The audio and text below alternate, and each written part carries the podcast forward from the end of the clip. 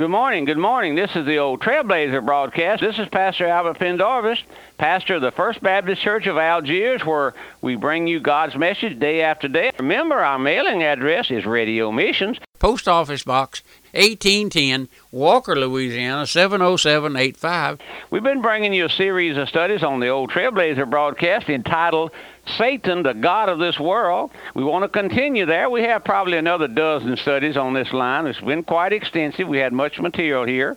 But we want to pick up our study there this morning. We're looking at, under the general theme, Satan, the God of This World, we're looking at the Antichrist.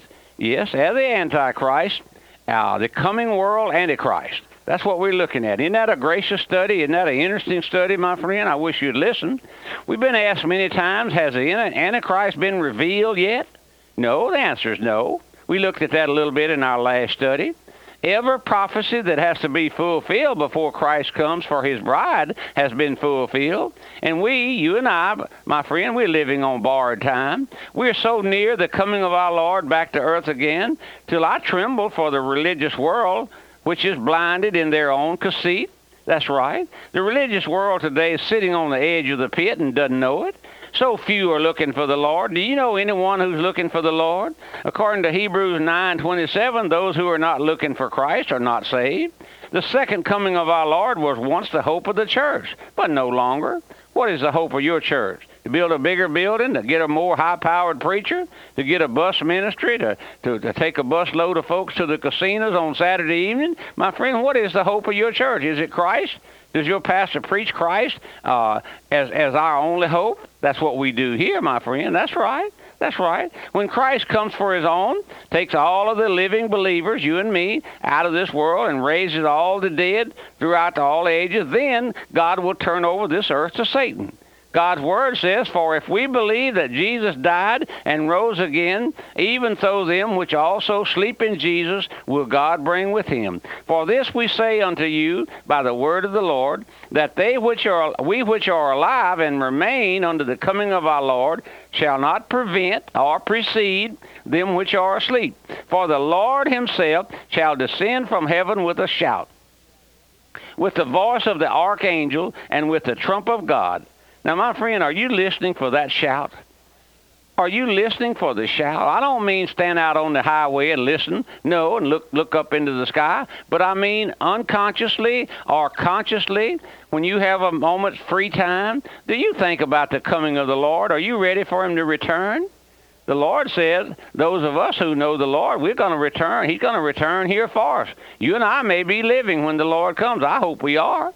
I do. I'd like to go to be with the Lord in the air. Wouldn't you, my friend? That's right. Then we which are alive and remain shall be caught up together. The dead's going to rise first, but we'll be caught up together with them to meet the Lord in the air, and so shall we ever be with the Lord. Now, my friend, that does away with being saved and being lost at the same time, doesn't it? No. If you ever saved, you never lost again. Wherefore, and I like these words, wherefore comfort one another with these words. Yes, my friend, Christ coming back to earth for his own precedes the manifestation of the man of sin or the Antichrist. The spirit of the Antichrist is prevalent everywhere today. The world is clamoring for a one-man rule because of its chaotic revolutionary condition. Violence prevails everywhere. Immorality is rampant. And listen, my friend, the cheapest thing in the world today is human life. We have a killing here in almost every night. Two or three people killed on the street corners. People drive by and shoot them. There's no sacredness of life anymore.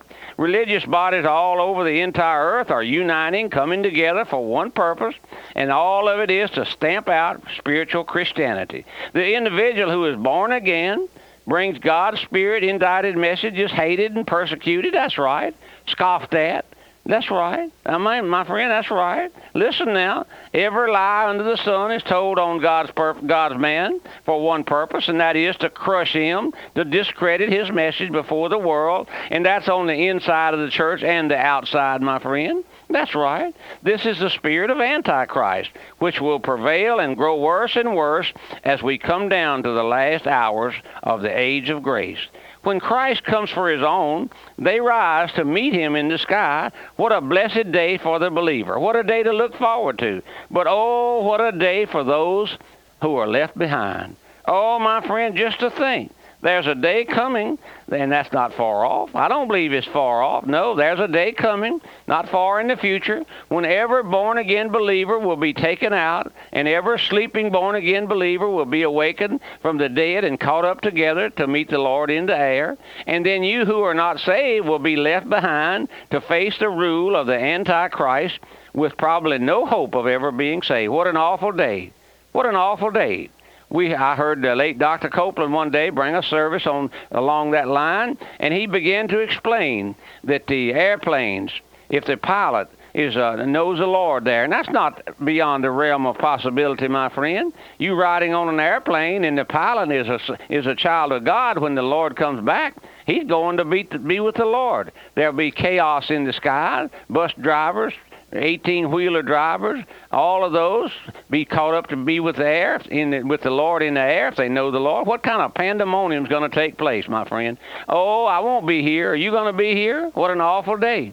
His coming will usher in the Great Tribulation period, which will last for 7 years, according to Daniel 9:27. It will be a time of God's judgment upon apostate Christianity. It will be a time when God will spew out of his mouth professing Christendom who has conformed themselves to this world. It will be a time for spiritual desolation. Not one single spiritual church will be left behind. Not one gospel-saved preacher, not one saved gospel preacher will be left to tell that old story. Not one born-again believer will be heard to sing, "Amazing grace, how sweet the sound that saved a wretch like me." My friend, take a moment. Just stop what you're doing. Would you listen?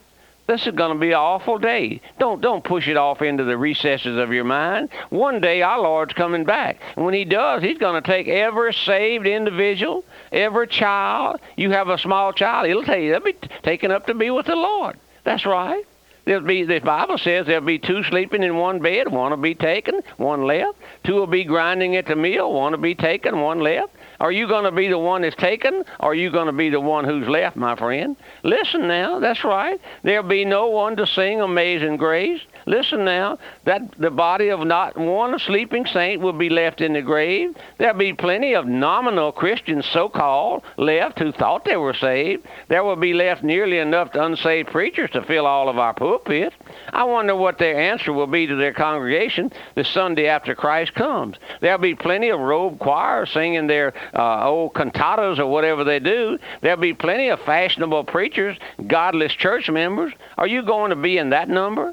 You know the old song, "I want to be in that number," my friend, with every born-again believer taken out of the earth, with the Holy Spirit gone back to heaven, the bride of Christ. With the bride of Christ, corruption will have full sway. There will be no checks and balances. It will be a time of dreadful wickedness when unbridled lust will have its heyday. It's almost like that today. It will be a period of time when the man of sin or the Antichrist will reign on this earth. It will be a time on earth when the judgment of God will be poured out like plagues upon a guilty world, according to the 16th chapter of Revelation. It will be a time when your life will be worthless as far as the world is concerned. It will be a time when the Antichrist will rule supreme. He will take over everything in the world that you have, and you'll become his chattel mortgage. My friend, your only safe place is under the blood of the Lord Jesus Christ. Your only hope is Christ. Christ said, "I came in my Father's name, and you would not have me, or would not receive me. But if another comes in his own name, him ye will receive." It is Christ or the Antichrist. Which one are you worshiping, my friend? Is it Christ, the Son of God, as Lord and Savior, or is it the Antichrist, judgment in hell? You can go on living in your rebellion. Like I told a group the other day, go on, have your fun. Go on, enjoy the lust and the pleasures of this life. Go on in your rebellion against God's word. Go ahead. You can go on just as far as you can. But what about when the end time comes, my friend? Have you ever come to the end of your way with all hope gone and with just one plea left, and that was that Christ died? No. Have you ever found yourself utterly lost with hope's door closed, facing only one way out, and that the Lord Jesus Christ? Then listen, have you had Christ revealed to that hopeless, helpless, condemned heart of yours as the one who died for you? Listen, my friend, then have you looked up into his face and said, My Father, thank you for dying for a poor sinner like me. If not, if there's such a hunger in your heart now that you want Christ above everything, is there? Have you lost interest in everything else but one thing, and that's Christ? Oh, my friend, may there be such a hunger in your heart that it'll not let go. We're living on borrowed time. The Lord may come any minute. I say like John, come, Lord Jesus. Come quickly. I believe every child of God longs and prays that the Lord would come. I'm ready to go home. Are you ready to go home this morning, my friend? My believer friend, my sainted friend, my old white-haired, stoop-shouldered man there, old stoop-shouldered mother there. You've weathered many a battle now. Are you ready to go home? Are you ready to go home? We have several here at Radio Missions coming down to the end of life, and they tell me, Pastor, I'm ready to go home. I want to go be with the Lord. I want to go see he who died, him who died for me. Are you ready to do that, or are you clinging to the world? Oh, my friend, the Bible says, love not the world, nor the things in the world. I know we have to live, make a living, and feed our families. I know all of that, but we don't have to live like the world. No, we surely don't have to live as the world lives, my friend. Are you trusting the Lord this morning? Or are you trusting in yourself? Have you ever seen yourself in need of Christ? My friend, have you ever seen your need?